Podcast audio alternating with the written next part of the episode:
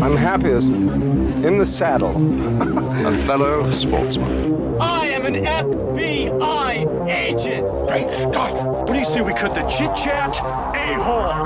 Dogs and cats living together. Mass hysteria. Come with me if you want to live. Hello, and welcome to Retro Ramble. I'm Charlie McGee. I'm George McGee. And this time we are joined by some fellow guests, some fellow podcasters. Who have we got on the podcast this week, George? Well, we have we have Liam and we have Matt from Spotlight. Welcome, guys. Can you introduce yourselves so the listeners can can work out who's who's talking when? Yeah, sure. Um, I'm Liam, and I'm also joined by one of my podcasting partners in crime. This is Matt. Hi, guys. Hi, Liam.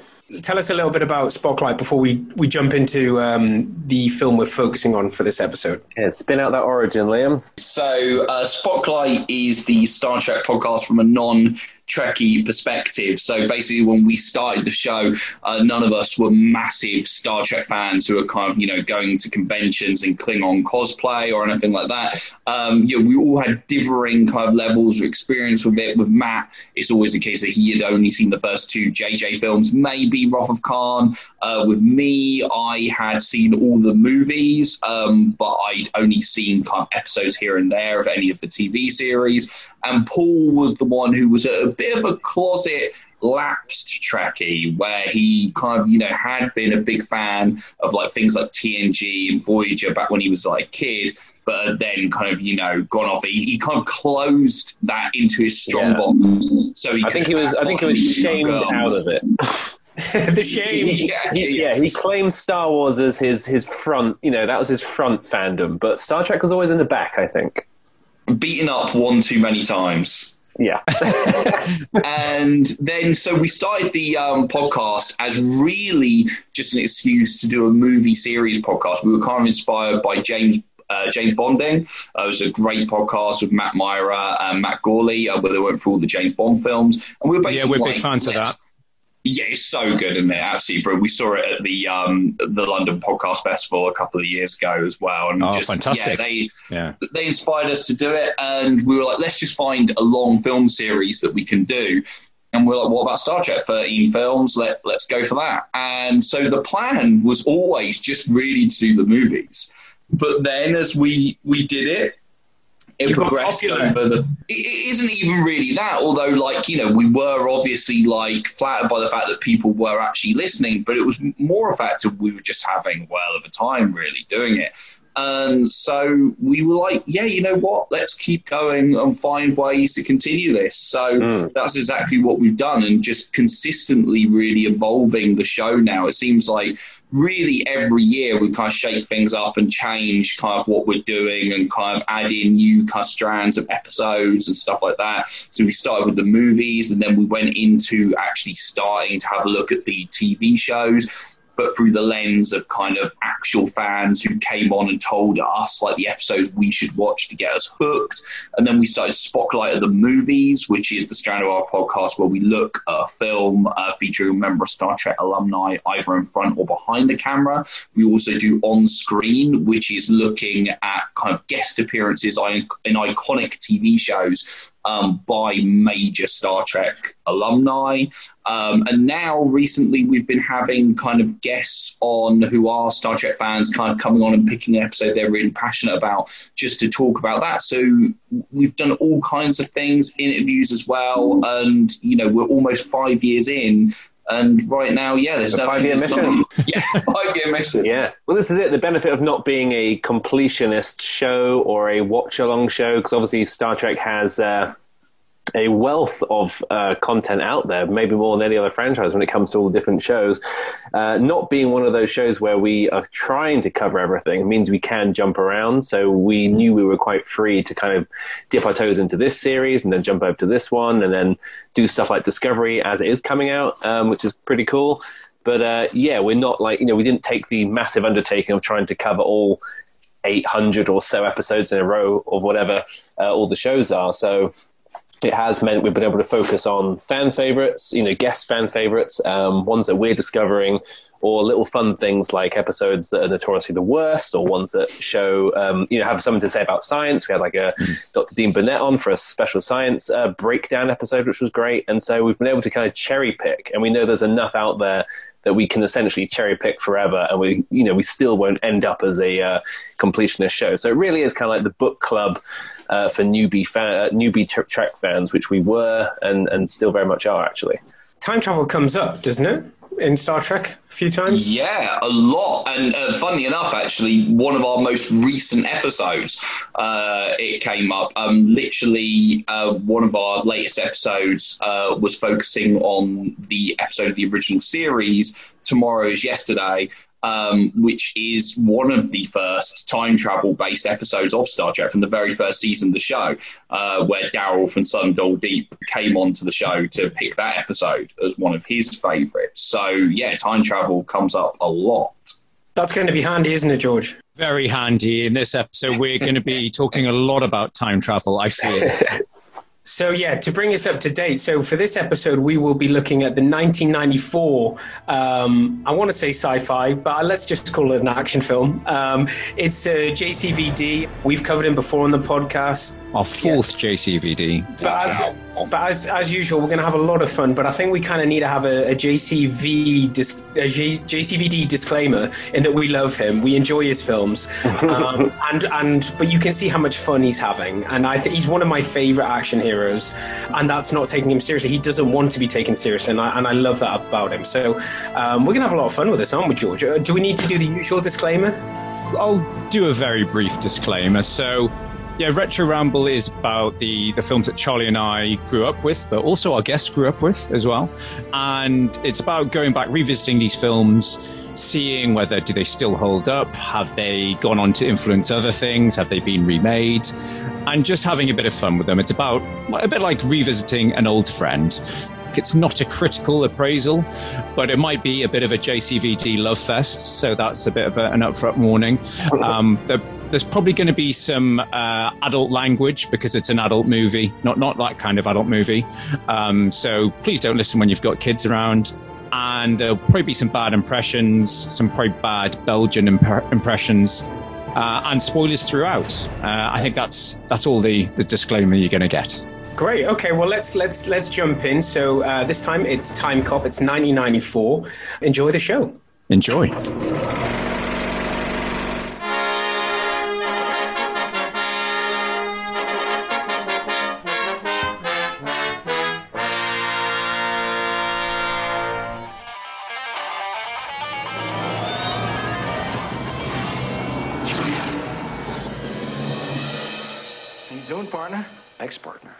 Go, Max. I'm not hurting anybody. Got to take you back. In the year 2004, time travel is a reality. You are charged with violations of TEC Code 40.8 time travel with intent to alter the future. And a crime. It turns out going back in time is a pretty easy way to make money. I think you got yourself a shipment of gold that you're taking to General Lee. The genie is already out of the bottle. The technology is there. Now, one man. You ever hear the name Aaron McComb? Is about to take the ultimate power trip. He's gonna be president. You don't need the press, you don't need endorsements, you don't even need the truth. You need money. But to enforce the laws of time. Are we still together in 10 years? Am I dead? One man is determined to stop him. I cannot go back to save her. This scumbag is not going back to steal money. Stay here, Walker. My future, you're dead. I think you plan too far ahead. Jean-Claude Van Damme. Ron Silver. Will you get him? Mia Sara.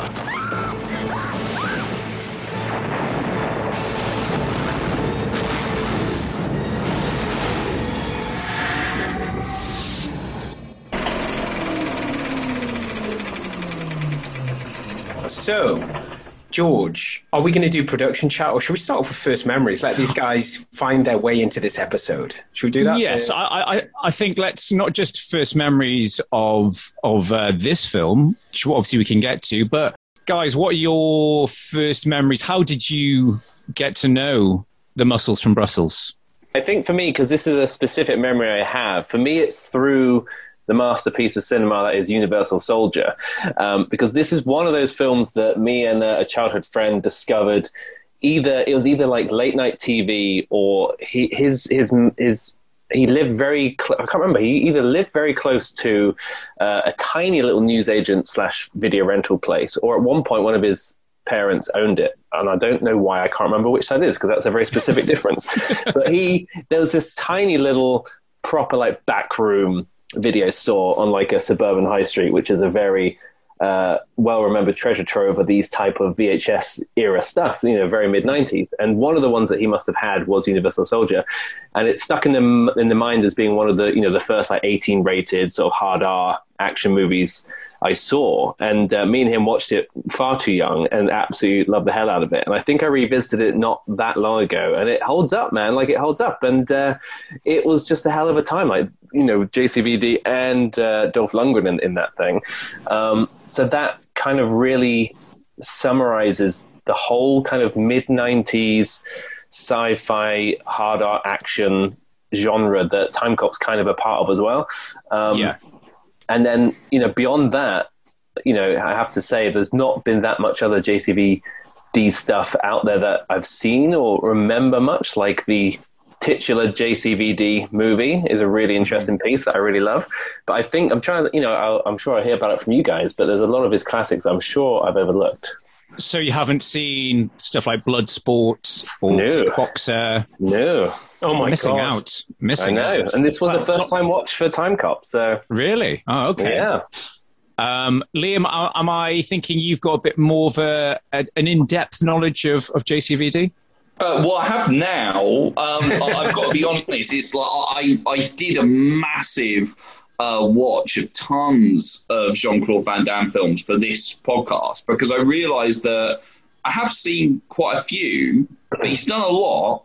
And there was still like a ton of um, his movies, which are quite kind of I wouldn't say well regarded, but like at least kind of well known that I was like, I haven't watched yet. So I made sure I got blasted through a ton of uh, Van Dam Van Damage uh, for this. Um, but in terms of my first memories of JCVD, it's Street Fighter. Um, the, Really? Uh, yeah, the Street Fighter adaptation because um, I looked up and of course it came out in 1994, but it didn't come out in the UK until 1995. It was in the dark Right. days where we'd have to wait kind of you know a year for a film Yeah. from the US. and then I remember I saw it when it, it immediately as soon as it came out on VHS is when I saw it. So literally we would have been talking tail end of 1995. So I would have been 10 and I vividly remember my trip to the video shop to get this film because I, I think we got like the weekend it came out, went and rented it from MVC Music and Video Club. I don't know if you remember the existence Yeah, I of remember that, um, yeah. Yeah, I remember that. there you go. We had one in uh, Bournemouth in Westover Road, and Another me and my one. dad went down there to rent Street Fighter on opening weekend for the VHS. And when we were on our way back, we noticed there was a guy, kind of young teenage guy, lying in the street, um, kind of like semi-conscious, with loads of people gathered around him. And it turned out this was like some young dude. I think he was like 17 or something like that, who basically overdosed on drugs.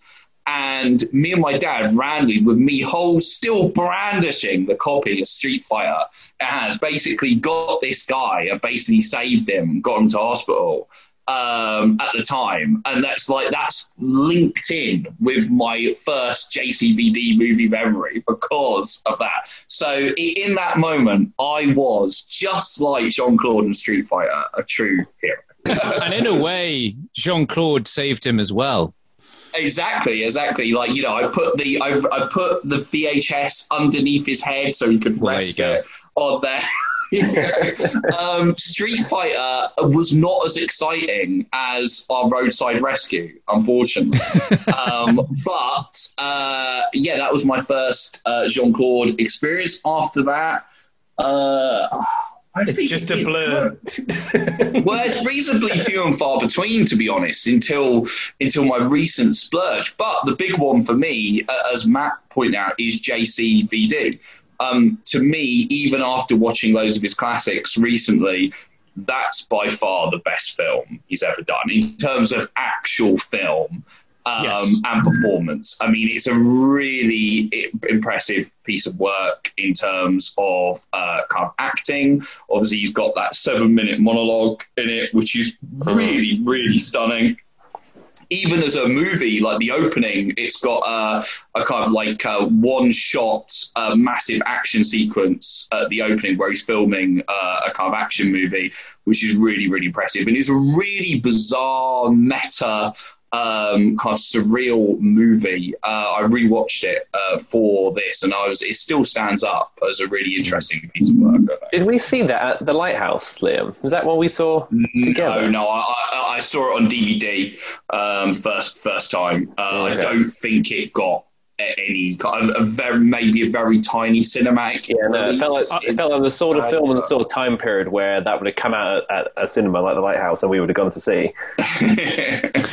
Yeah, it's definitely a film that I think more more people need to see um, because, as you say, for all those reasons, it's a very clever deconstruction. It's a bit like you know, there's so much stuff that's become like similar stuff that's become popular. A bit like it's a bit like The Trip, but with Jean Claude Van Damme. But it's a lot more. It feels a lot more raw, you know, as you say that monologue he has and stuff like that it's so funny you say that because when I watched it again, I realised the film it really reminded me of was Alan Partridge, Alpha Papa. Because it's actually really similar in terms yeah, of a guy getting caught up, like an ex celebrity getting caught up in a siege and then kind of becoming the face of that siege. I am siege face. Siege face. and all that stuff. So actually, I was like, man, Armando's got to watch JCVD at some point. Yeah a, a, legend, a ballet dancer, a martial artist, and a gentleman. So, where do we want to jump into this film, George? Do you want to? Because uh, we, what have we? Let's let's just set the bar. So, what have we already covered? Because they all blend together. I know that we've done Bloodsport. Um, we've so done we, we uh, did Universal Soldier recently. Yes, so we were we I think we put it up to our Facebook fans whether it was it was either Time Cop or Universal Soldier, and it was such a close vote, but people did vote for Universal Soldier. I think it was the added Dolph Lundgren that swung swung the vote, but because it was so close, we were like, "Fuck it, we'll, we'll we'll do Time Cop in a few months anyway." And then well obviously we put it on our list of potential films for this year. And then we we sent over our, our long list to yourselves. And and, you, and I was quite surprised when you guys picked I was like oh nice one. We get to do uh, time code but yeah we, we did a, a, a JCVD double feature. Uh, we did Bloodsport and Hard Target.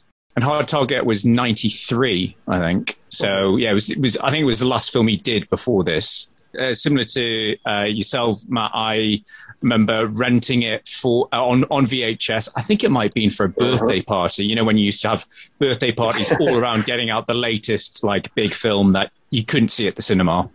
Um, I so yeah, it was either twelve or thirteen uh, birthday party. Ch- Charlie and I have a have have grown up with Van Damme. We, we had um, our, our very close friends and, and good neighbors. They had all of his films on, recorded on VHS. So we would watch them all on repeat, wouldn't we? There was Bloodsport, Kickboxer, AWOL, aka um, uh, Lionheart in the US as AWOL, but we didn't watch. Yeah. I have. I still haven't got around to watching Cyborg. Um, but there's a, there's a ton of there's there's the there's the is it Double Impact where there's there's him him and two him with two hairstyles playing playing the part of twins. Uh, yeah, it, yeah, yeah, which would become quite a feature. I think he plays twins or clones in several films. I, uh, I was going to mention this. Like, I, one of the films I watched in the run to this was Maximum Risk. Yes, that's, that's the, other one. one. Yeah. Like, yeah, he's playing fucking twins, and I was like, wait a minute, this is only like a couple of years after Double. What the? Why is he continually playing twins? It worked, then, think, then it works again.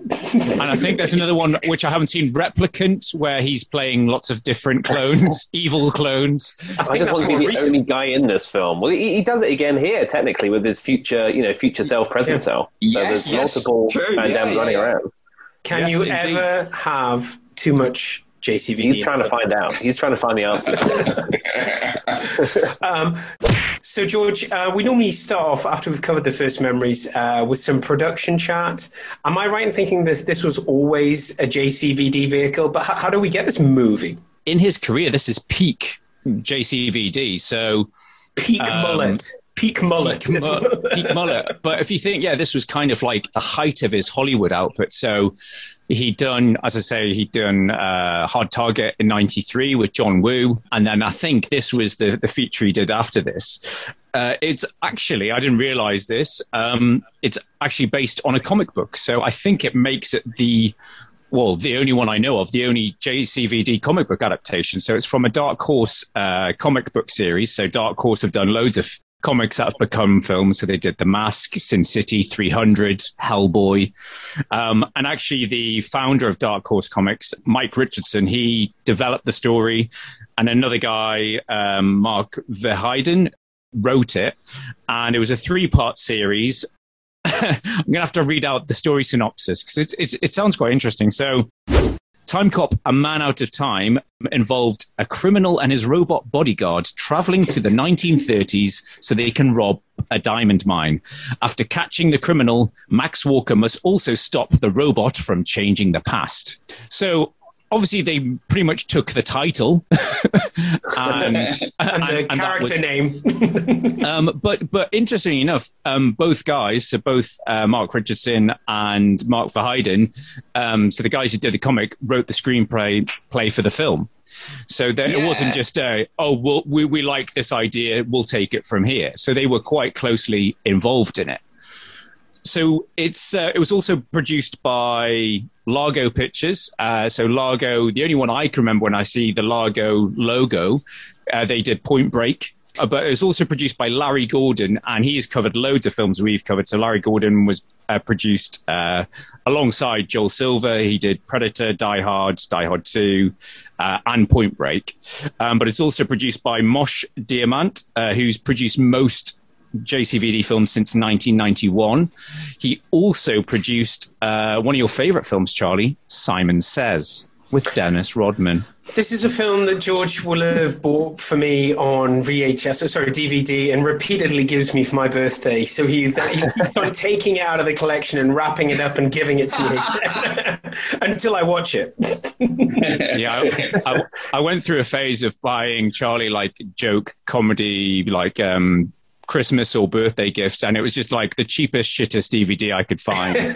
um, some of them, yeah, included Simon Sez, which is because um, we've seen uh, it's double team with yeah. JCVD and Dennis Rodman, which uh, is a bit it's it's shit, but it's also it's watchable. Have a, it's watchable. Have a few beers, and, and it's also got Mickey Rourke in it.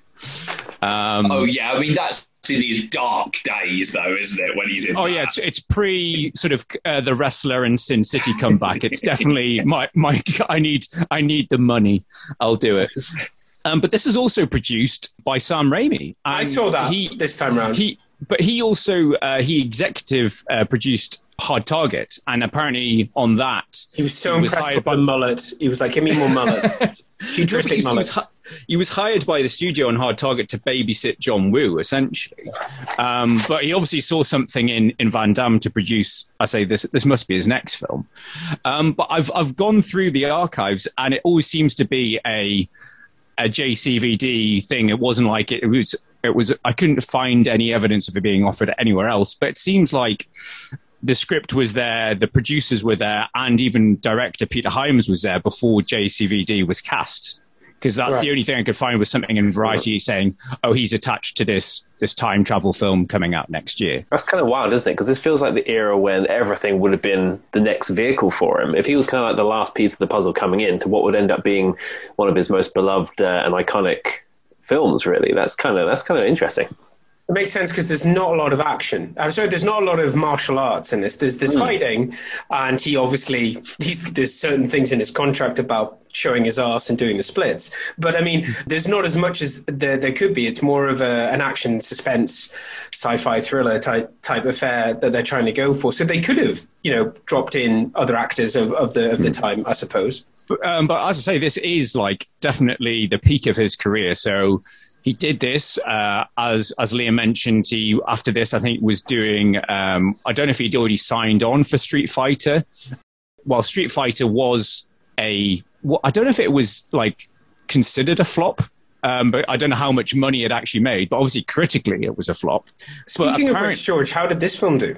Because I, I kind of know. Well, let's let's put this to the spotlight, boys. How well do you think this film was received, Liam? Oh, I actually know because I do. I, I'm into my stats, so I looked at the budget and the box office for the film. Um, so yeah, budget of 27 million, and I mean what I've written down here looks like 101 million, but I think it might be 70.1 maybe. Can someone So- confirm? Well, Washed- it made its face. Yeah. I think it made 44 million in the states alone. So apparently, it is. It's the. It was the biggest uh, hit of of JCVD's career as a lead. So obviously, he would go on to be in um, the Expendables, and I don't know how it stacks up against. Uh, you know, I think it was bigger than Universal Soldier. Um, I mean, but off the Expendables back- 2 would have made more money, but that's not really, he's not the lead. He's not carrying Exactly. that film. Exactly, yeah. But off the back of this, he was um, offered a three picture deal, being paid uh, twelve million a a film. Uh, I think with Universal, and he got he got greedy apparently, and um, at the same time around well, and it was the same year, nineteen ninety four. Uh, Jim Carrey had hit the scene, was getting paid 20 million a movie. So Van Damme was like, well, it even says Jim Carrey was being paid a fortune, and I wanted to play the system like an idiot, ridiculous. And he, off the back of it, he kind of got blacklisted because he was he got greedy and asked for too much money. Oh, Jean Claude. Oh yeah, you don't you don't come after Jim Carrey in his banner year of 1994. I mean that's that's mad. He was like yeah, Suicide. star of stars. yeah. Yeah, I mean that is uh, as a launch year because '94, uh, Carrey does the Mask, Ace Ventura, and Dumb and Dumber same year, doesn't he? Yeah, and well, that yeah, is like, insane. and by yeah, and by '95, he's commanding the 20 million paycheck for Batman Forever. So in was one say year, was he the- becomes yeah. biggest star in the world, going basically at that time for two seconds. And yeah, JCVD, he's he's never been Carrey level at the end of the day. Which is a shame because he is prior, as we're talking, this is peak uh, JCVD, just like Universal Soldier. You've seen he's the finished article. He's no longer the ballet dancer who can kick ass. He he is actually. He's. I think I like the fact that um, you know if we just if we if we jump into the film, this is a different side to him. You know, this is a grieving JCVD. I, it's still passable today. His performance in this film, I think. Yeah, no, I think so. I mean, he's he's doing some things in this. Like, I mean, I do think, I think Van Damme can act, and I think you know here he is playing two very different versions of himself. Like they are. It's not just a case of mullet, no mullet. Like you do feel like they are two different versions of the same guy from different times in his life. They don't feel just like exactly the same. I think. Yeah, one of them's just more stylish than the other. Yeah, We're talking about the mullet, right? Obviously. Obviously. this far future world of 2004. Yeah, um, every- where there's a bit where a guy's running around in the past with uh, what looks like you know a kind of typical future space gun, and it's like, wait, is this tech from 2004? Oh, okay, this is cool. yeah, yeah. No, I, I I love the, the the idea of any future space gun was like just put a red light on it. It's fine. Yeah, yeah, put- yeah. But, but Well, I- it was I like the didn't really- '90s were obsessed with, well, '80s as well, like the um with the laser dot, the laser sights. That was such a like an action movie '80s and I '90s love staple. the laser sights. Laser Yeah. sight coming through the Universal mist of the Soldier is a rain. classic 90s thing, isn't it? Of literally, this is exactly the same thing in Demolition Man, of this weird thing of going, oh, in just a few years, it will be like this. Like, you know, because Yeah. Demolition Man starts out, it's set in like three years from when the film came out, and like LA is like some hellscape or something like that, like already. It's in flames. Yeah. yeah, yeah, yeah, yeah, yeah. They, they just thought the riots never ended. Yeah.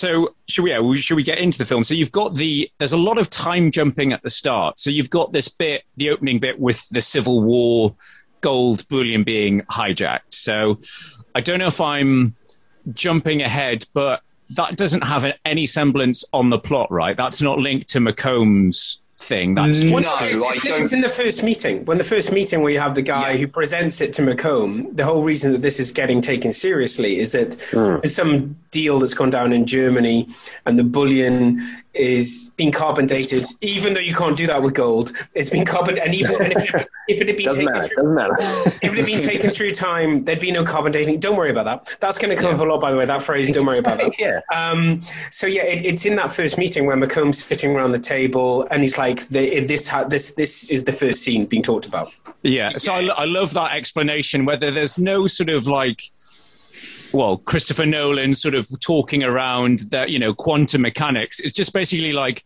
you know, that scientist? Uh huh. He's invented time travel. Oh, okay. Okay. yeah.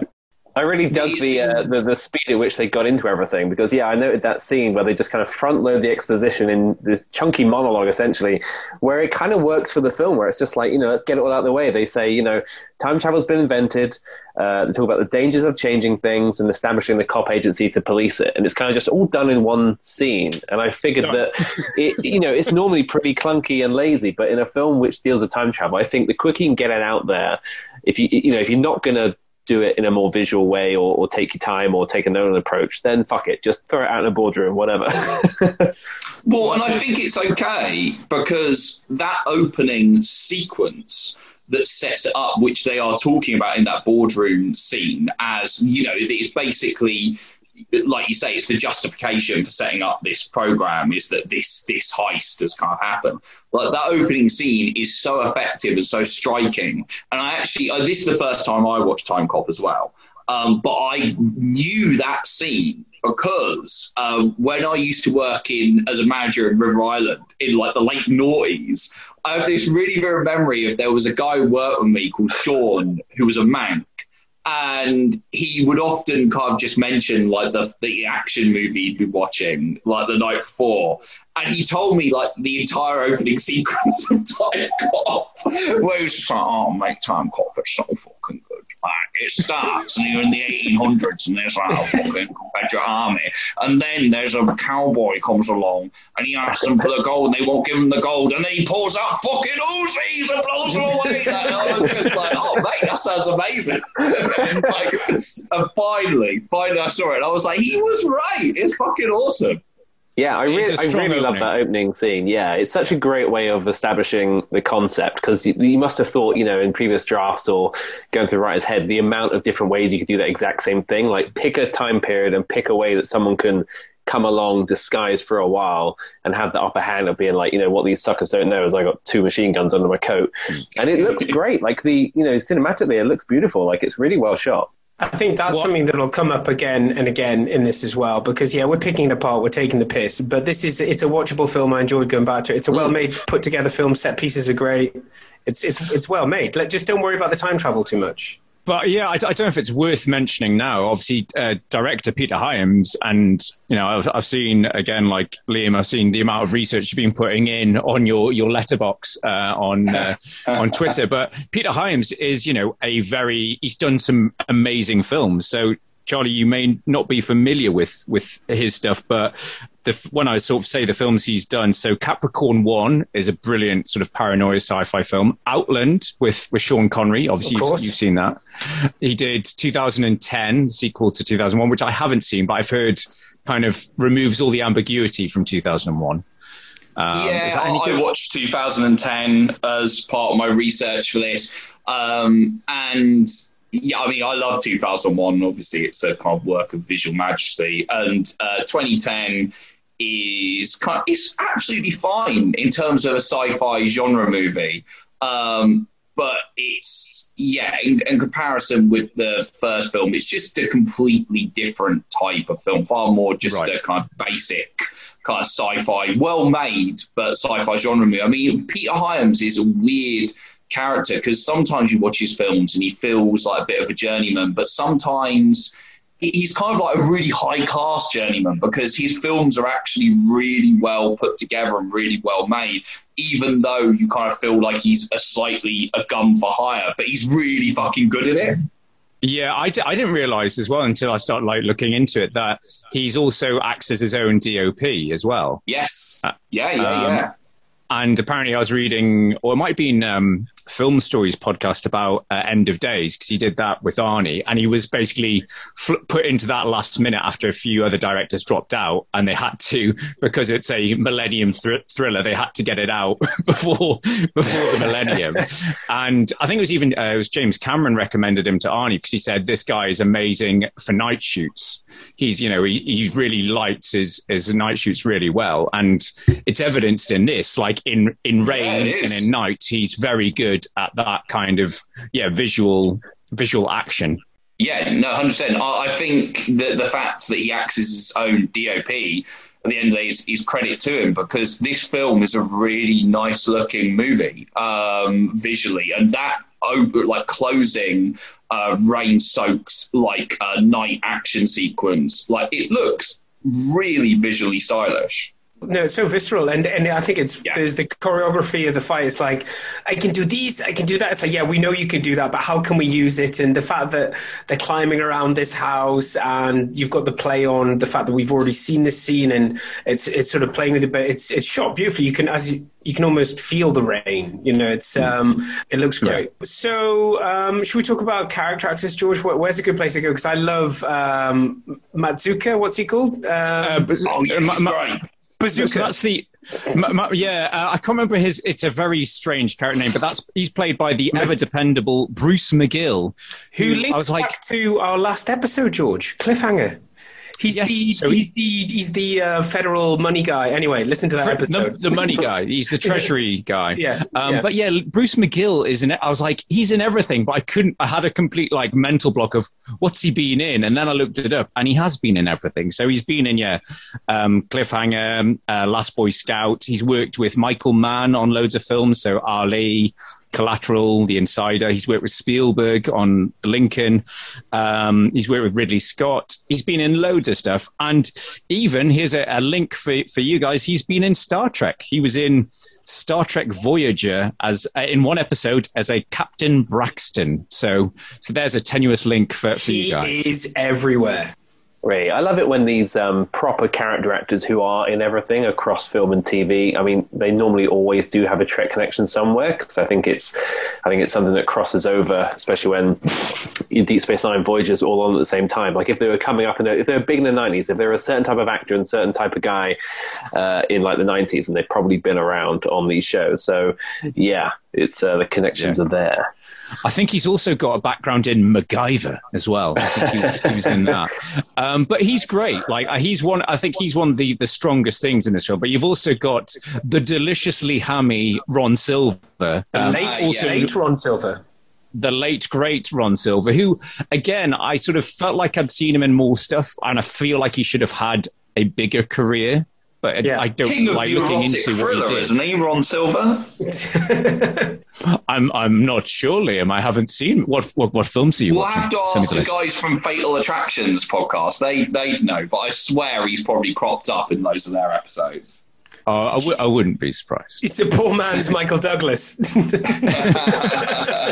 but he's very Trumpy and very prescient. There's there's a few lines of dialogue that McComb comes out with.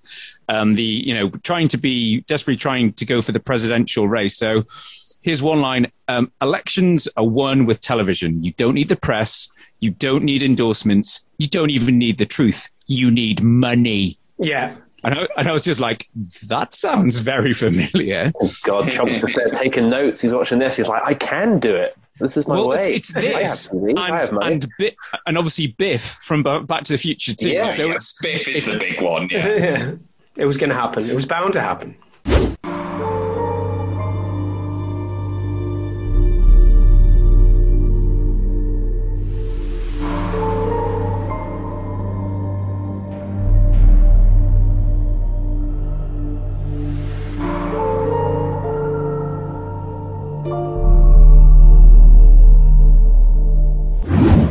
So yeah, you've got some. I say you've got some good character actors there to sort of voice up. And is it Mia Sara who uh, plays the the love interest wife? She's from Ferris Bueller's. Yeah, George, what was the, um, the the link you sent me recently about? Was it the IMDb description of this Oh, film?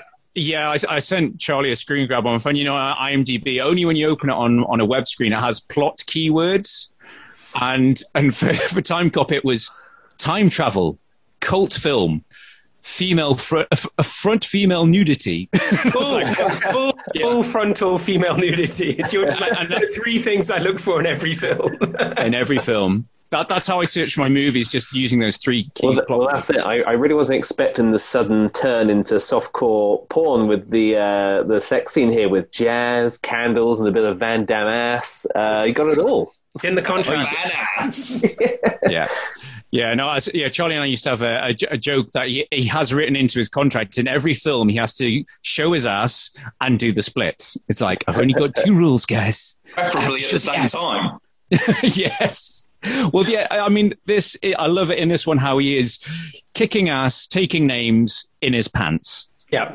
Well, yeah, well, he, he's the type of guy who's stopping a mugger by just standing in his way and then just lifting his foot up. Like he's, I don't even need to kick you, mate. I just have to put my sole of my foot in your face, and you will stop and you know bow down to my stretchy ability. And then, of course, it splits. Comes at the end of uh, a kind of little manic uh, action set piece in his apartment where he just uses it. He doesn't even use that in a fight either. It's like There's he no ran out of time.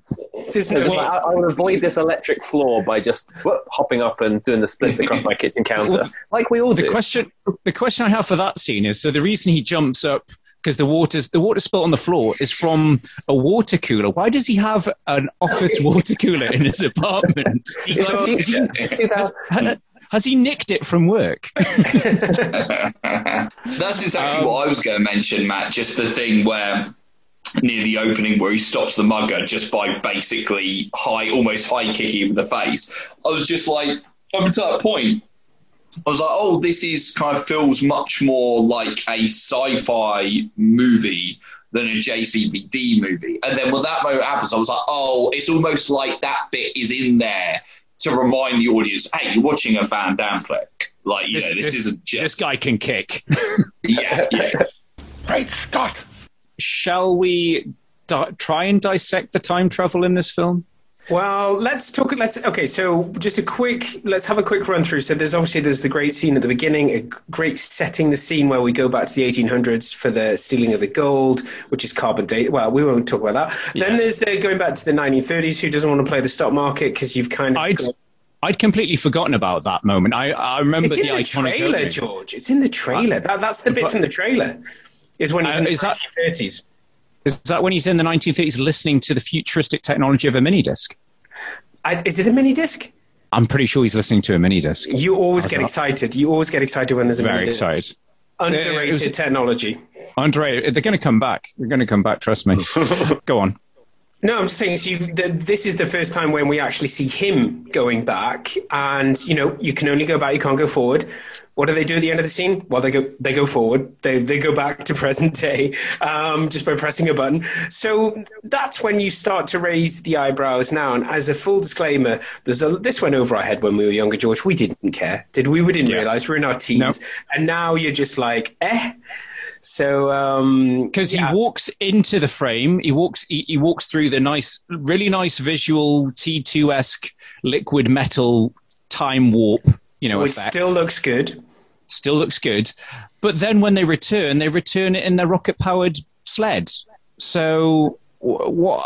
I, I don't understand. How did, Yeah, when did the they get of- in the sled? Is the sled the just kind of thing waiting in limbo? It's like they couldn't quite choose a lane on how to time travel because yeah, they set up this whole almost Back to the Future style thing where you got to like sit in this vehicle essentially and go really, you know, drive really fast to I don't know what get you up to eight eight miles an hour essentially. But then they just kind of you know appear out of thin air as if they've teleported. They're not traveling with the machine.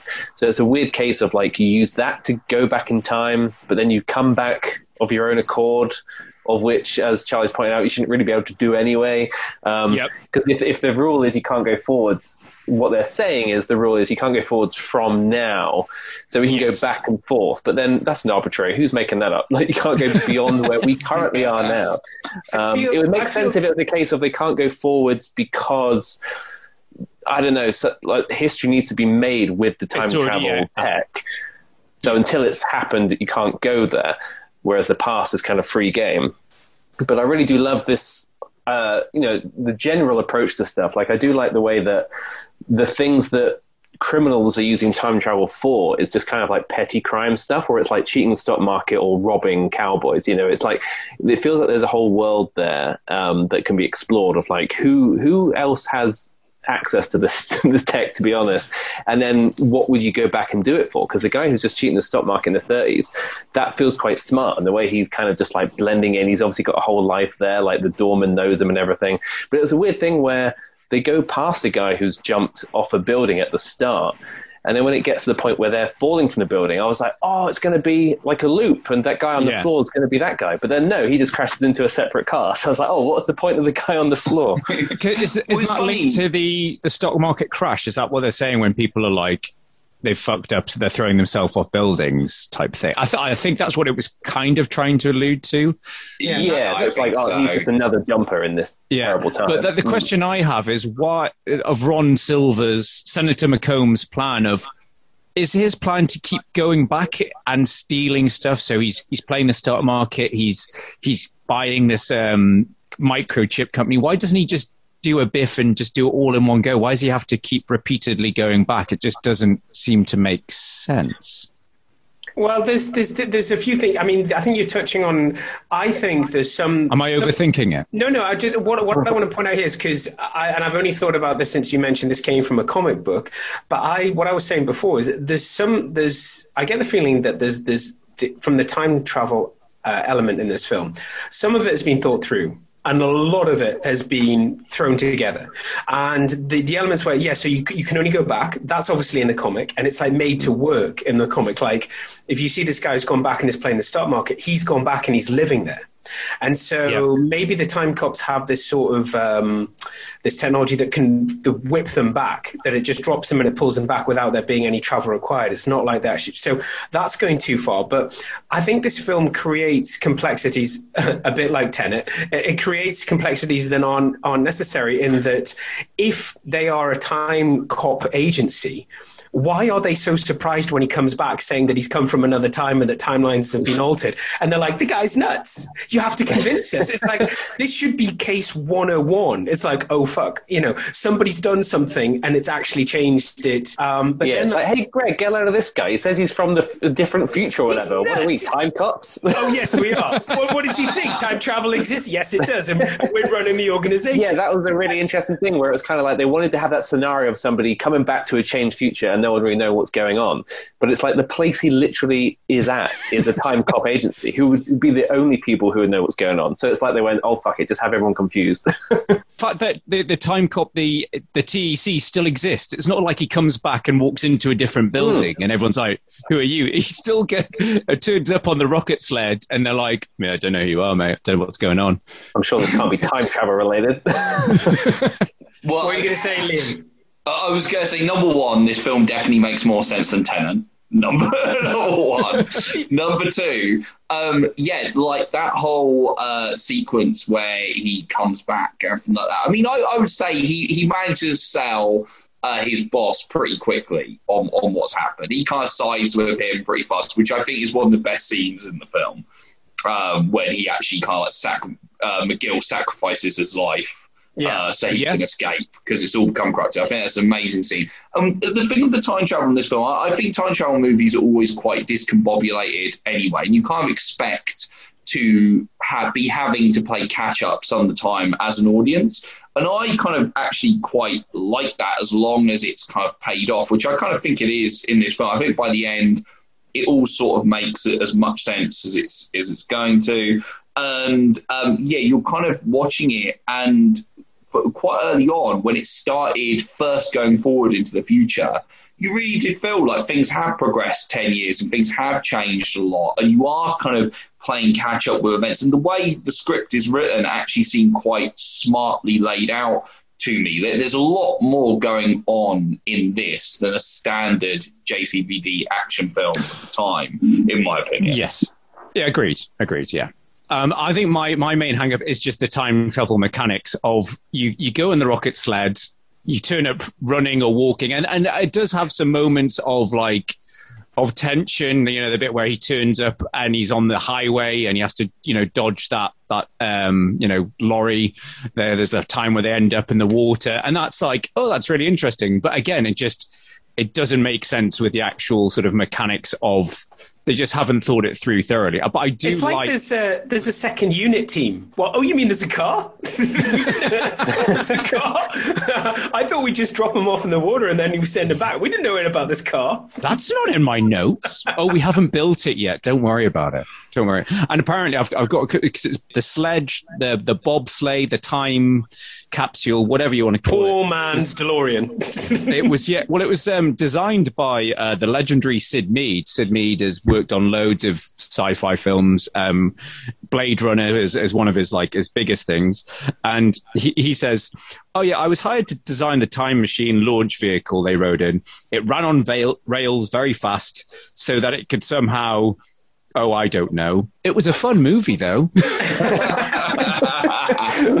Just tails off of his own question, like, well, um, did you see the movie? Yeah, it's a fun, yeah, it's a fun movie. I got paid. Um, It's one thing to look back from now, though, isn't it? You know, because it's still the the film still very much delivers. There's that question, and it's raised in the film. What if you could go back and you're like, oh, he's going to get a chance to to save his wife, and that's what the audience wants to see, and it delivers upon that. It's like, don't worry about time space continuum rubbish. You know, don't Yeah.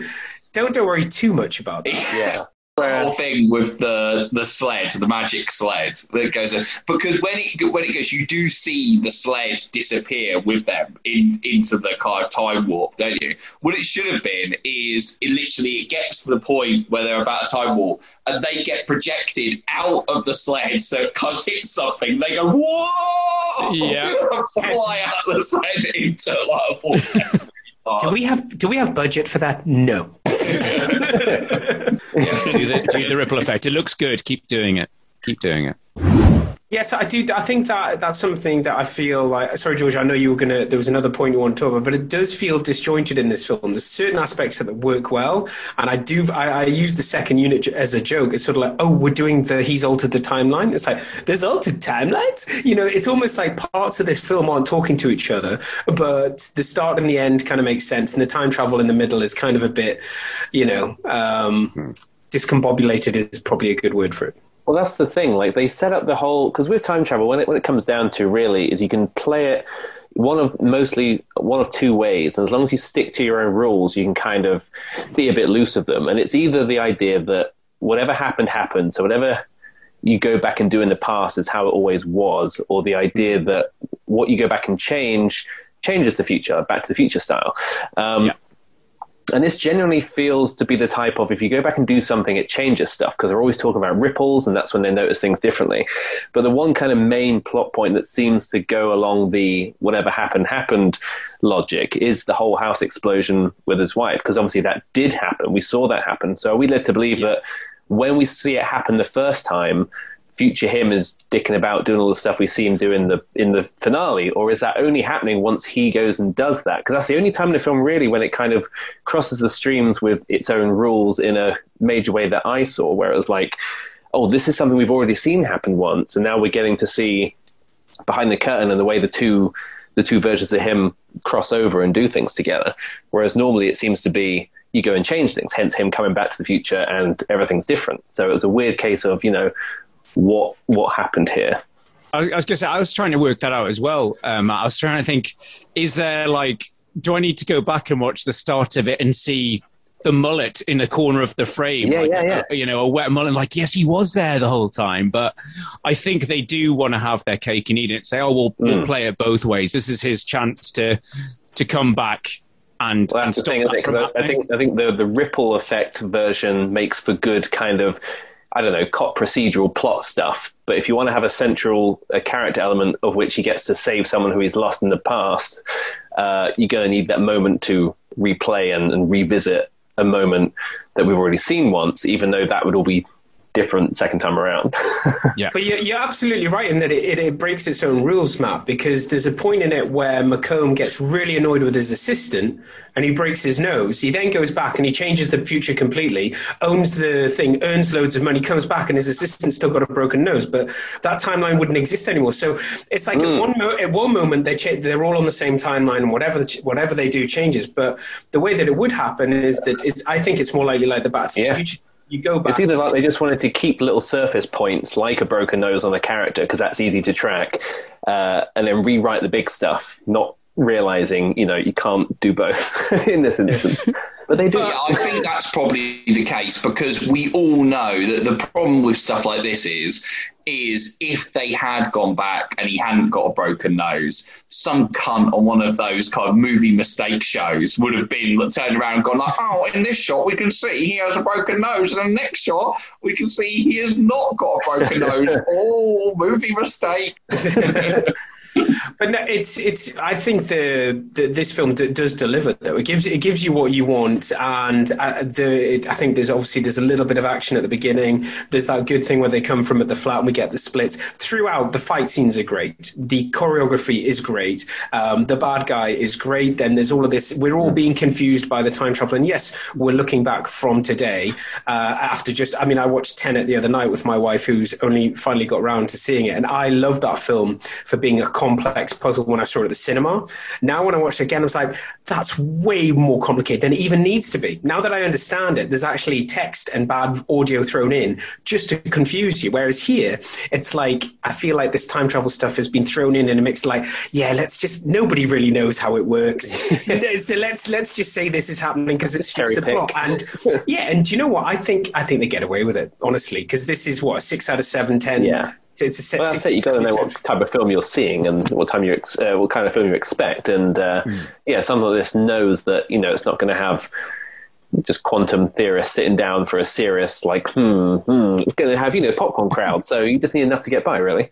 That is the junket question to Chris Nolan, though. So, Chris, um, I mean, I, I hope you're not insulted by this, but how much of Tenet was inspired by Time Cop? well, I think the problem with Nolan is he doesn't realise that he is appealing to the popcorn crowd at the end of the day. That his films are made for that market.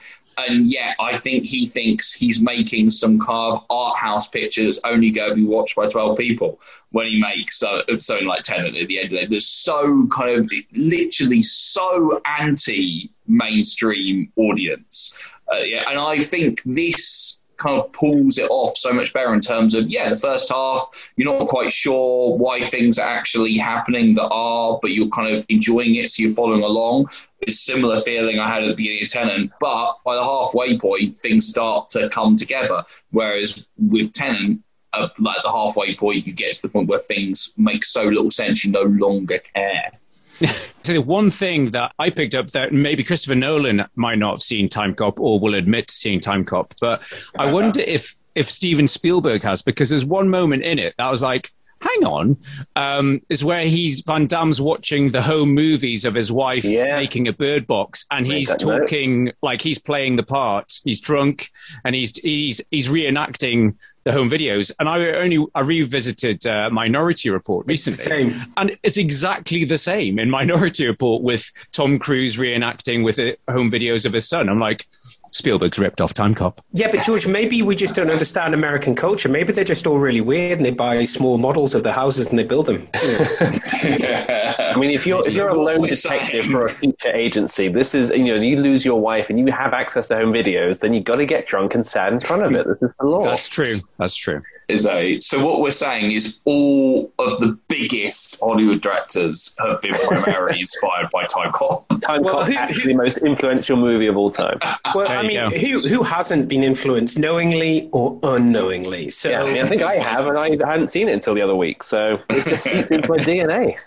I think uh, when it comes to Van Damme, though, normally he's always like uh, cheeky chappy, can have a bit of a dance, can kick ass mainly. And in this, he's playing, as you could argue, kind of two roles.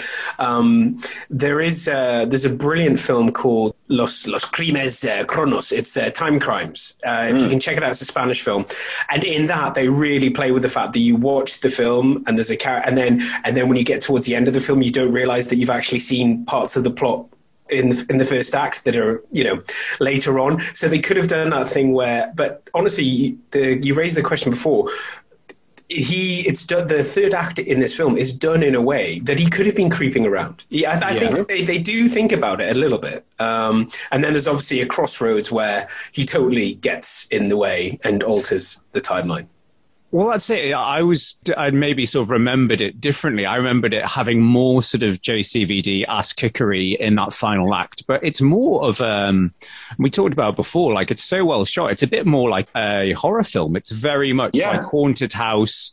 You've got the rain, you've got people being picked off in the darkness. You don't know where the bad guys are. She's, she's, what's she doing on the bloody roof? She's scaling, scaling on the roof. And the house is like a house of horrors, isn't it? It It's is. like a, a classic. Like it looks like it's a ridiculous house. I mean, that's got to be a choice. I mean, I know that it's obviously a house on a back lot somewhere, but it, it's an insane house. No one lives in, especially some random cop does not live in that house. It, it looks like the fucking psycho house or something. Gigantic thing. Well, and on, on his salary as well. I was like, it's a very, I know they're planning to have a family, but it's a very big house. We don't know what she does we don't know what she does george you know i know it's the 90s but maybe she's got a big you know well-paid washington job you know Um, no, but I do love that moment where he goes to, he intercepts his wife in the mall and she's like, what, what, I don't understand. What happened to you? And what she's really saying is, what's with the mullet? seemed as if she didn't recognise him. And I was like, he's only got a mullet. And he's not that different. No, but it's the fact that she takes a few seconds. She, she like looks at him and she goes, "What's wrong?" And then like moments pass, and then she goes, "You're not the same Max." And it's like, "Oh, really? I grew a mullet in an afternoon, and now." Literally the whole like what, something's different. Did you get a haircut? I love you. You look amazing. Um, there's, but there's the nice little things that he goes to the hospital and there's, there's, there's the sleuth thing and then he finds out she's pregnant. So I, I think that, you know, we've been spoilt with, um, with a lot of time travel films because they're great to play with. And I think directors who take them on are brave. And as we've talked about, you can go down the very straightforward, let's not try and explain it too much. And then the, oh dear, let's open a can of worms. And I think this film's like, we're going to use it. It's going to be essential to the plot. And it's, but it's essentially because it is a tangent. It's like the main villain is a presidential candidate, and a time cup gets in his way because he's there at the beginning. You know, so they their paths wouldn't have crossed had he not hmm. tried to stop him doing his job. So. I guess it, it kind of holds together, but I feel like there's a payoff. I feel like it's a good performance. Uh, we've got the good character actors. Um, so I, I was I was satisfied by the time I got to the end of this. And as George said, we had the um, we put it out to the followers whether we do Universal Soldier and or Time Cop, and Unisol was chosen. We covered that. I still went and watched Time Cop then, and I went and watched it again in preparation for this podcast because I don't know, a few months have passed. You can't have enough JCVD. So yeah, Yeah, I, I, I was surprised at how kind of focused it was because I thought, you know, oh, there's going to be a wild 90s JCVD time travel movie that they'd be jumping all over the place. And, you know, apart from the sort of Wild West at the start or whatever it is and the 1930s, that's kind of it. They go back to the past, which is 1994 from 2004, but that's obviously the present when the movie comes out. So a lot of it is essentially just set in the present day. But it's still a time out of travel money. Matt. they ran out of yeah, money. yeah. They can't. They can't be bopping about all over the place. It- It's like um, Mas- Masters of the Universe. Let's just travel back to 1987 for some reason. yeah, I mean that's it. The it kind of the film it reminded me of actually is something like Looper, which kind of sets up. You know, if, if Time Cop is the time travel police, Looper's you know the time travel underworld and assassins kind of thing, and it kind of it has its own world and mythology and stuff, but it's a very focused story down to the point of both ending up with extended sequences at a house. You know, you've got the farmhouse in Looper, and you've got Yeah. the house That's a finale here, and it, it doesn't quite go as expansive. You know, they're not jumping back and running away from from dinosaurs or anything. I imagine that's something the comic book or maybe like a new comic book could do now or even like a tv spin-off or something like you know a, a procedural show with literally cops jumping back to a different time period each week. Um, you know there's more you know there's more time travel jumping about in something like bill and ted you know which is uh, obviously a completely different film. But here it kind of really just focuses it down um, to you know yeah stopping this evil uh, politician bloke. And it yeah jumping between a present day that we all know and love, and a 2004 with uh, laser guns.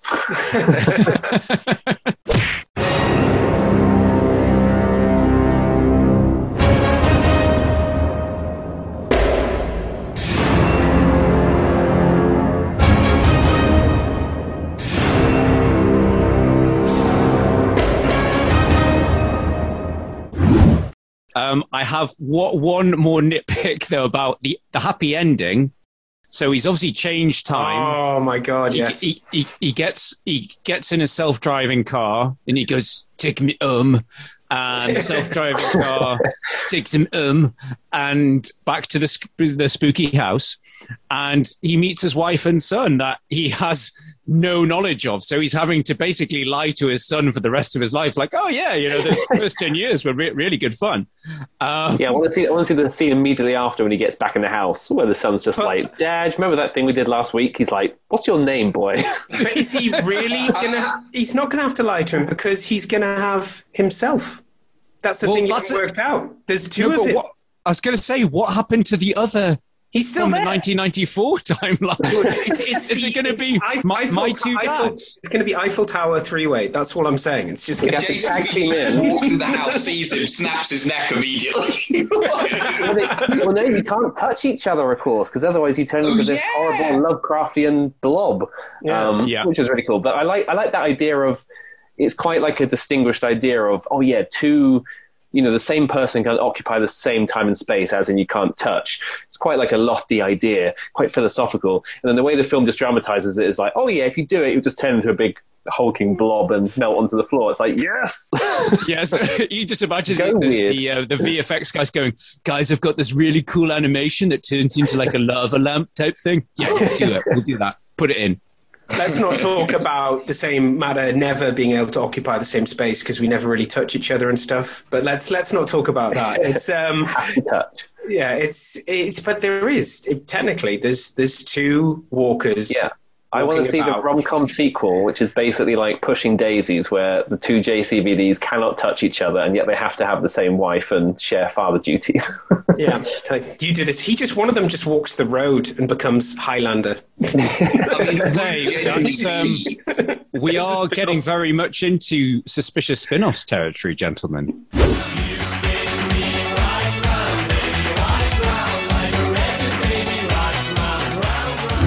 Yeah, so, So- suspicious spin-offs is where um, if they haven't been remade already, we talk about what we'd like to see. So we're, we're already talking about it. Uh, Liam, um, what would you what what sequel would you like to see? Series remake? What would your spin-off of Time Cop be if it was revisited? Well, I thought about this because I, I know that Time Cop did have a bunch of kind of, I don't know, like TV movie, TV show kind of l- later on, but I, you know, I'm sure they're all pretty shit. Uh, whereas now you could do something really kind of high budget, like Netflix 10 part kind of Time Cop series. And I, I was like, this film, I really, really enjoyed it, but I think it's kind of bursting with potential. Like, I don't think they Definitely. really fully explore what what uh-huh. everything that they could do within this film. And I think it's obvious it's based on kind of like a comic book kind of you know a continuing story because you feel like you could build this out into kind of multiple arcs. And I think that the opening sequence with that really striking visual of the cowboy with the Uzis and stuff shows you the potential there. So I was like, you could do a really fucking cool kind of mission of the week kind of cop procedural show um, but with a wider arc. So in the first episode, you get the setup of his uh, wife being killed, the house blowing up, all that kind of stuff. That's in the first episode that sets up the kind of general story, and he becomes the time cop and everything like that. It's all in the first one. And then you could do a kind of mission of the week uh, type thing where you could explore a different type of time crime in every episode because you know I think that that opening scene shows you there's potential to run and run with it, do all kinds of mix and match fun things with that that you could just keep trying out new ideas in this landscape. Meanwhile, you build up the wider arc of him trying to save his uh, wife, everything like that, and the uh, and the bigger bad uh, over the series, and in the finale what you get is he goes back and we get the House of Horrors where he has to save his uh, wife and everything like that. But then, in the final scene of the season one finale, is he goes back. It's like a retread of the happy ending of this, but instead of going back and getting happy ending, he has saved his wife. But when he goes to the future, his wife is still alive. He's got a son, but it's the fucking post-apocalypse. And whatever he did by saving his wife, it caused the apocalypse somehow. So, and literally now he's like, well, what do I sacrifice? The world or my wife and child? And that's the setup for season two. Boom! Nice. I'm. I'm in. I'm in. Okay, um, Matt, can you can you top that? Well, he's basically just looked at my notes, hasn't he? The bastard. Uh, great, yeah, great minds, Liam. I yeah, my note was kind of yeah, you could easily do a TV uh, series version of this because yeah, you're right. The potential of this concept is very, it's literally timeless, unlimitless, and hasn't been tapped yet. Um, so I was kind of thinking, you know, you could you could almost do it separate, where you kind of re, uh, re either reuse the Van Damme character or go completely clean of new characters. Um, you could do a whole thing where there's you know it's time cops policing history, getting into scrapes. Um, it could be about this partnership that goes rogue, perhaps, where the partner ends up being kind of the uh, the secret turncoat baddie and goes off, and then it could be about the lead character kind of searching for this other this old partner of his throughout history. So you could have the uh, time crime of the week, sort of monster of the week setup, but the overall arc being like it's kind of like a manhunt, and there could be something going on that kind of creates a ticking clock scenario as well, where I don't know they're, they're heading towards some disaster with. Uh, uncha- like an unchangeable moment, like linchpin moment in the past that they got to stop. But yeah, the idea of kind of like yeah, trying to find somebody throughout history and finding all these like little clues, and they could, you know, unearth some. They could be back in like the 1800s, but unearth some treasure from like the 1300s that has like a, a note that was written yesterday, and you can work it out through I don't know, your carbon dating stuff or, or whatever it is, little, little things. So then they, you know, dive back to the 1300s, and then there's clues there that relate to like the 24, 24th century or something. And yeah, trying to like run through this timeline in a chronological order throughout the series. But if you looked at it uh, in chronological order of where they were at one time, it would just be a hell of a mess for the writers' room to work out. But it would be there, and you could you could do it where almost almost the way Lost approached its flashbacks, where once you started getting multiple episodes with the same characters' flashbacks, you're, you're playing the game of like, where does this fit into this timeline? Is this Ah, before the last time we saw them in the past, or is it in the future? And you know, you could if you could pull off some a twist like you know the the, the lost flash forwards uh, of that magnitude, that would be fantastic. Um, well, what? But yeah, what you both your ideas were making me think of the the Westworld reboot, where you're not Yeah. sure what what timeline they're in. Sort of some some spoilers for, for West Westworld, but in terms of yeah, wh- where are we in the story? And it's it, as I say, it is a bit like piece feeding you, sort of piecemeal, saying, oh well, it could be this or it could be before then. George, in our version, that would be done for an actual reason, though, not like in Westworld. I, I gave up on Westworld. I think I got through about halfway through series two, and I was like, I just can't be asked with Same this. here. Same here. yeah, don't blame me. I Think separate, but like uh, I'm sorry to say it, but same with Lost. Uh, I was about three three episodes into three episodes into the second season. I was like, no, you're just you're just trying to create a franchise now. There's no storytelling. We're the biggest Lost apologists you will ever meet. so there you go. Yes. You absolutely love it. But no, I There's think never there has never been a bigger upturn in quality from like the mid of season three to the end of season three. It kind of hits its lowest point and then just goes on a massive curve up, and Yeah, it true, stays that's up true. pretty high. I'm sure I'll get round to watching it someday. I mean, I, you- you're talking to somebody who, with all the films I watch and and and now having children, I still haven't got round to finishing off The Sopranos. So I'll be I'll be. Oh dear, don't don't tell Liam that. God, Charlie, what are you doing to me? Yeah. oh no, don't worry. I no, but don't get me wrong. I love The Sopranos. I'm like three seasons in, but I haven't got got got through it yet. You're so, uh, savouring it. You're savouring it. Yeah, I'm, but I, I'm, I'm, I know, I know where it's going.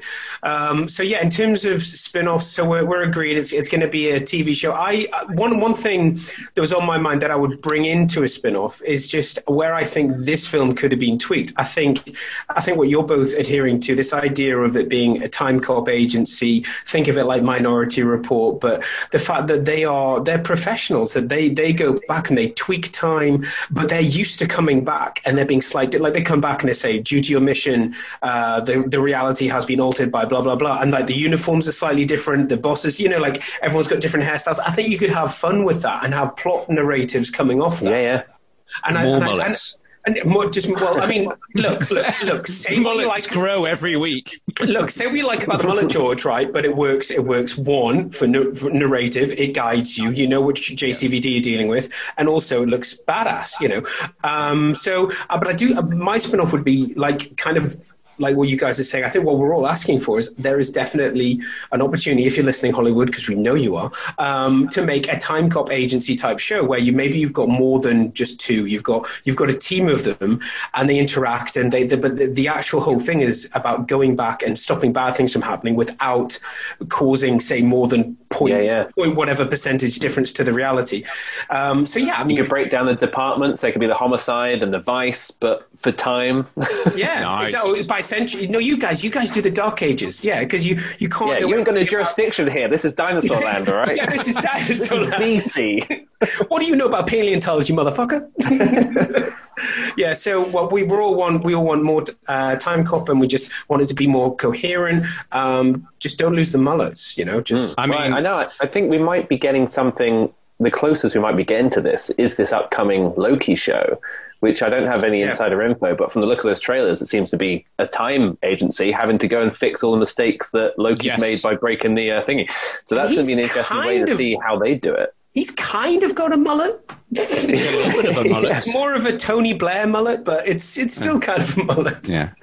No, uh, yeah, Charlie and I were just chatting about that last week. I was like saying, you know, when I, when I heard it first announced, I was like, oh, a Loki show, really? And then when I saw the trailer, I was like, actually, I'm in. I was like, yeah, time variant, you know, agency, Mm. you know, trying to fix all the timelines. I was like, I mean, Charlie and I are huge time travel fans. You know, we'll watch good, good, bad, and different and read loads of time travel stories. So yeah, I'm I'm really intrigued by that. Um, my my suspicious spin-off, though, I just want to go back to the source material and see Van Damme fighting a robot for some reason. I mean, surely he's done that in one of his films. Uh, you, you'd hope you'd hope so. We also have a couple of suspicious spin-offs from our from our listeners. Uh, we've only got a couple, so I'll, I'll read them out. So Phil You Chin don't say that, says- George. You, you don't say that, George. Say, I'm sorry, we've only got time to read out two of them.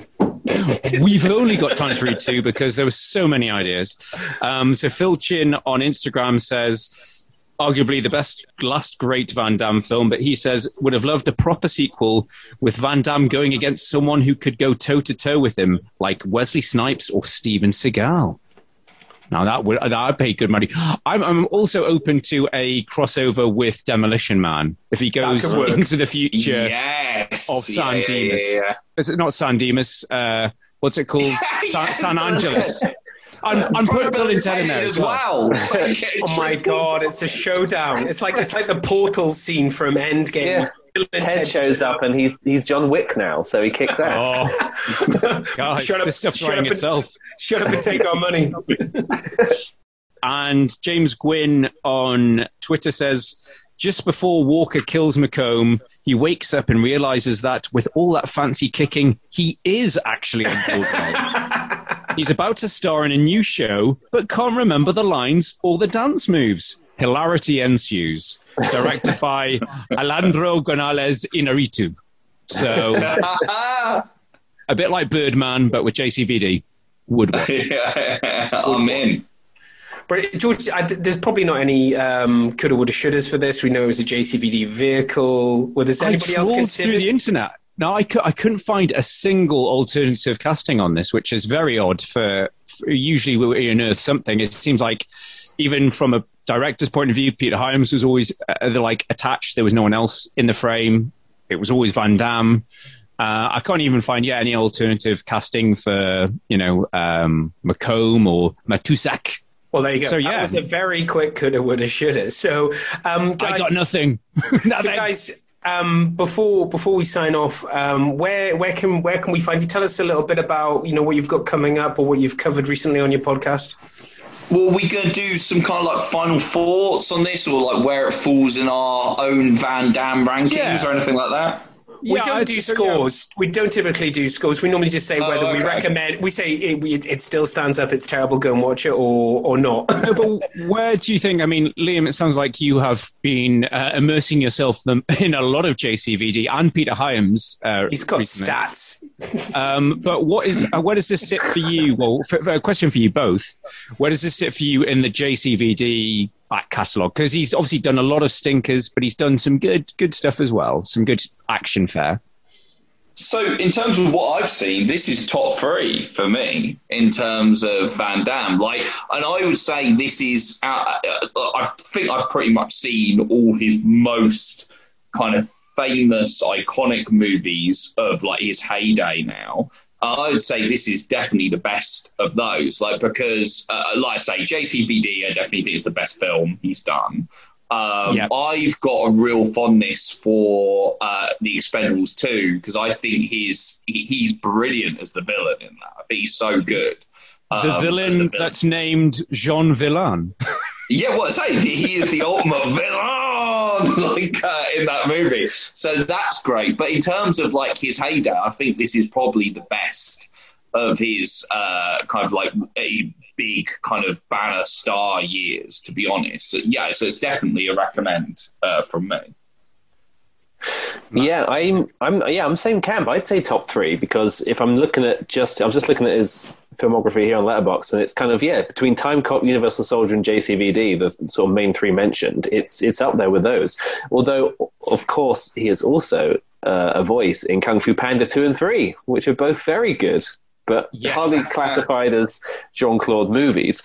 Um, yeah, I think I think Time Cop's great. I think it will be it would make a really good triple bill with uh, Demolition Man, as mentioned, and also the I don't know if any of you guys have seen this, the 1992 Rutger Hauer vehicle Split Second, which is a bud, uh, an American British buddy cop sci-fi horror.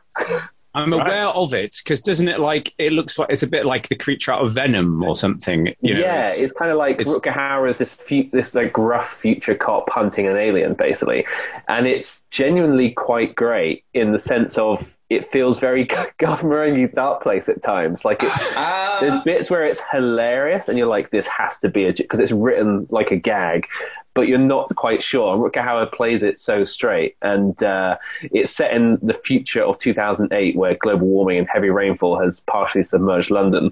Um, and basically, all that means is any location they shoot on, they just slosh out about a foot's worth of water all around them, and that's it. Uh, but Kim Kim Cattrall's in it as well, and it's and Pete Postlethwaite as well. It's worth wow. seeing. I, I watched it not long ago. I can't remember where. I think it might be on Prime. Um, but that's 1992. So yeah, between that Demolition Man and this, would be a great kind of grungy early 90s dark sci- fi sci-fi. Like dark as in nighttime sci-fi. Yeah. Yeah. Yeah. We should add that to our. Uh, retro ramble revelations list those are the films that we, we that, that we missed that we yeah yeah. it's, it's, it's genuinely quite funny because yeah they, they set up bits where it's like you know you get those kind of knowingly comedy almost naked gun-esque where it's people talking about this great super cop. So there's a guy who's talking to his boss and he's just like he's just seen Rutger Hauer in action. Who's just like hard drinking and chain smoking. He's like this is the best cop we have? And the guy's like yeah he's the best. He goes I, I, I, saw him walk down an alleyway earlier. He shot a bin. and it's just deadpan straight. And I'm like, this is too good. have to Amazing. Check, Gonna have to check that out. Well, the, the other film that we actually do have on our uh, Revelations list is the the film that so John uh, JCVD and Peter Hyams re- reunited. They said they he they didn't want have any interest in doing Time Cop 2, but they did Sudden Death together, oh, which oh, yeah. is Die Hard in a hockey rink. And so many people have said it's, you know, for Die Hard ripoffs, it's a lot of fun. But as of yet, Charlie and I have yet to see it. So that we may cover that at some point as well. It's fun. It's fun. I mean, it's, it's, it's not great, but it's definitely a fun watch. Just, I mean, watch it alone just for uh, Jean Claude's fight with a giant kind of like bird mascot which is hilarious. Yeah, I mean he he knows how to f- have fun. I think you know we we grew up with the uh, the you know the rivalry between um, you know Arnie and, and Sly, and the, the, the, two actors who, in their own way, kind of took themselves rather seriously, whether it was in their appearance or their acting prowess or their, or just how much money they were making. And you always just get the impression from Van Damme that he's just having a great. He looks like a fun fun guy. He's having a good time. So I can do some kicks, yeah, I can do that, and yes, I can do some acting. Um, so yeah, I mean, we're big fans. It's no surprise they, the, those those names that we've mentioned, um, you know, pop up. And I know we're talking about this being the era where Hollywood had taken notice of Van Damme, and it was peak Van Damme. Mm. But I'll always remember it was I was growing up as he was going through Hollywood in his early days. It, for me, it's the it is the kickboxer, it's the blood sport, it's the AWOL, it's the it's it's where it's about his physicality. And you know, we talked you you talked about Universal Soldier when we went back and reviewed that recently. I was like, it's a good film. I love uh, Dolph Lundgren in that, and I love the action and the and the kicking and stuff from Jean Claude Van Damme. But his acting is like rabbit in the headlights for the majority of the film. He's, you know, he's he's not really there. So yeah, I, I think this is I like this film because he's actually acting. He's got a he's got an arc. You know, so. Mm-hmm. Lundgren's better in Universal Yeah. Soldier. Yeah, He's what you remember. He's, Yeah. he, he's He has a stealing the lot of fun in that. Yeah, Yeah, he gets all yeah, the good lines.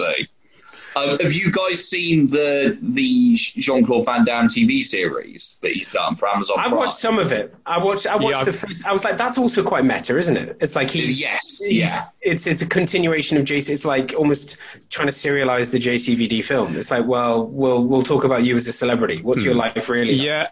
Uh, again, I, yeah, I I watched about two or three episodes, and I thought it was a brilliant idea. I thought the pilot was good, but I just didn't. I thought it was good potential, but just didn't capitalize on it enough.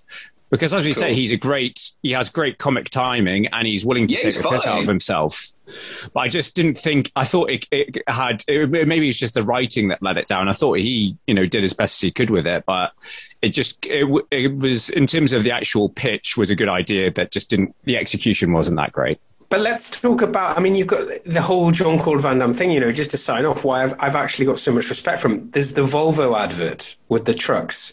There's the Coors adverts with, with his double denim in the snow. I mean, that's why I love him. So I think he has so much personality, and he's like, I'm I'm JCVD. He's got his dance. He's got his, um, you know. Got you, you got to love the guy. I think he's got a lot. He's got a lot of character to him, um, and yeah, I think this this is probably where he was making the most money. But I think he was having when we go back and look at Bloodsport and Kickbox, it was like when he was so so young. Uh, okay, so guys, where can we find you online? So you can find us at Spotlight Pod on Facebook, Instagram, and Twitter. Obviously, you can find Spotlight on any of your kind of uh, podcast feeds: Spotify, Acast, Apple Podcasts, all, all, all of them really. In terms of, I was, I was having a little think about episodes that might appeal to your kind of audience. I think uh, we've done two interviews with Robert Sallin, who was the producer of Star Trek II Wrath of Khan. Uh, I can see that being a very retro ramble kind of movie at the end of the day. So there's lots of insight into the making of that there. We interviewed Richard Donner, of course, who's the director of Superman the movie, The Goonies, the Lethal Weapon films. Uh, so I think that that would be of a lot of interest as well. I mean, he's obviously it was an honour to get to interview him, and he's you know really fascinating hour plus interview, kind of looking over his whole career. Um, you know, obviously he's an iconic director, so that was really fun. Also, I think some of our spotlight of the movies would probably appeal, like we did one on Police Academy Five, Assignment Miami Beach, uh, which was pretty much a celebration of the whole Police Academy uh, franchise. I think people would be down with that. So there, there's quite a few episodes I think that would I'd say, uh, uh, appeal to Space the audience well. the show. Uh, Inner Space, yeah, Inner Yep. Space we did with Nick de Semlyen, and that's a kind of 80s classic. Uh, yeah, really, really good fun, that one. Yeah, few, I've listened to a few of your your spotlight movies recently. Uh, I really enjoyed your your take on Batman and Robin. I thought I was surprised at, at uh, how eloquently you defended that film. You really sort of pulled out the strengths of a, a very controversial film. Um, but you also, with with Nick de Semlyen, you did um, one of Charlie and I's favorite films. You did uh, Loaded Weapon. Yes, we did. National Lampoon's Loaded Weapon 1 um, with, with Nick Semlyen again, uh, deputy editor of Empire magazine. It, that was really, really great. And again, that's the kind of episode, although we are talking directly about that film, uh, we, we kind of do talk about National Lampoon and kind of spoof films in general as well. Kind of, you know, whenever we do um, kind of any of these kind of movies that have a wider kind of context. We always try and take in as much as we can. Uh, like we did an episode about Miami Vice uh, because George Takei is in uh, episode. Um, but we ended up talking about literally Michael Mann's entire filmography in that episode. so you know, uh, yeah, there's a lot, there's a, a lot of range, uh, a lot of different. So if you're looking for a different perspective on the Star Trek universe, come to Spotlight. And uh, Matt, you, you're a man of, of a, a few other podcasts as well. Is there a anything man you'd of like to, too many to push from your side? Yes, uh, yes. As well as Spotlight, I'm one of the regular co-hosts now on Done Double Deep, where I'm joined by, well, I join uh, Darryl and Jeanette Bear over on their show, where we look at three films linked by a word in the title. Um, recent one that's gone up has been best. Um, so we, we pick like words out of a tin most of the time, and then try and find three films to link it. We try and pick films that cover various genres, uh, decades, and countries if we can. Um, but for best, I picked out um, My Best Friend's Wedding, Best in Show, and We Are the Best as an example of a triple bill there. And then me and Daryl recently started up another spin off podcast called Is Paul Dano OK? where we're going through the filmography of one Paul Franklin Dano to see if he really does get his ass kicked in everything he signs up to be in. Um, so Whereas Sun Double Deep is a weekly show, so it's always it's always coming out. Uh, the Paul Dano approach, we're dropping it in seasons, so we're kind of batch recording sort of seasons, is looking at about eight films with a couple of bonuses, having a couple months break, and then coming back for another another round. So all of season one is now out there. We've covered such films as Looper, previously mentioned earlier today, and uh, Little Miss Sunshine and Okja, and uh, some of his lesser known stuff. He was in a really great Sundance indie breakout called uh, LIE, Long Island Expressway, uh, playing against Brian Cox, which is excellent, and Being Flynn, a very little underseen um, drama from 2012 with a really good Robert De Niro. And season two coming up, yeah, we'll be looking at a lot more of his big stuff and and smaller stuff. So that's been a fun enterprise to just kind of see just track one one guy, you know, one specific guy, and he's the type of actor who you've whether you know it or not, you've probably seen a lot of films of him in. He has a very eclectic uh, career so far, um, and it's a good mix of kind of well-known great movies, underseen good movies, maybe a few stinkers in there as well. So it's a good uh, a good range to kind of track. And so far, you know. He is majoritively not okay in these movies, so there's definitely something in his decision in his uh, movie picking decisions here. so yeah, so those two are. Um, you can follow us Sun Double Deep. It's at SDD Film Podcast uh, on Twitter, and is Paul Dano okay? Is is Paul Dano okay on Twitter and Instagram and uh, wherever you get your pods. And Paul, we hope you're okay wherever you are. We do hope you're okay, Paul. Are you okay? so George, Uh, what what have we got coming up next on the on our on Retro Ramble? Now uh, we we've been a little bit sort of had to reshuffle things because of the ever changing uh, cinema release and trying to tenuously link in with them. But I believe with unbelievably the ninth Fast and Furious film coming out uh, in June or July, we are going to be going back to the start and reviewing 2001's The Fast and the Furious. Whoa! Who would have thought you could have got nine, nine, probably ten films out of that that first film? So um, Ride or I'm die, quite baby. Ride or die. yeah. Right, right together, we die together. Um, so yes, I'm, I'm looking forward to going back to that for all its um, homoerotic tendencies and us talking around because we've done Point Break already and talking about obviously its its links to that film as well. I'm not looking forward to going back to it, but I'm a professional and will give it the, the required attention it deserves. Uh, Fast and Furious is one of those series where I feel like Rufus from Bill and Ted should come in at the end of the Fast and the Furious and go, it gets better. Yeah, and I think that's something we're going to look at is just like how it progresses from oh, it's a film about gritty street racing and and crime to oh yes, it's cars that are, have got rocket packs on them and it's Mission Impossible in in sports cars. Um, I mean, it's so yes, I- the Avengers in sports car at this point. yeah, yeah. Um, so yes, I think yeah we're going to be doing that next. Can't wait. Amazing. Brilliant. Okay, well, thank you very much for coming on, guys. Um, so we've had that's Matt and Liam from uh, from Spotlight. Please check them out. Uh, for this episode, I've been Charlie McGee. I've been George McGee, and yes, thank you to our guests And I'm sure, yes, we may. Well, we, we talked about covering uh, Wrath of Khan, so um, we may need to get your thoughts on that at uh, at some point. Maybe get you to do a soundbite for that uh, whenever we get around to tackling it. But thank you for, for, coming on, guys. Live long. Thanks, guys. It's been a pleasure. Thanks. See you soon. Bye bye. Bye bye.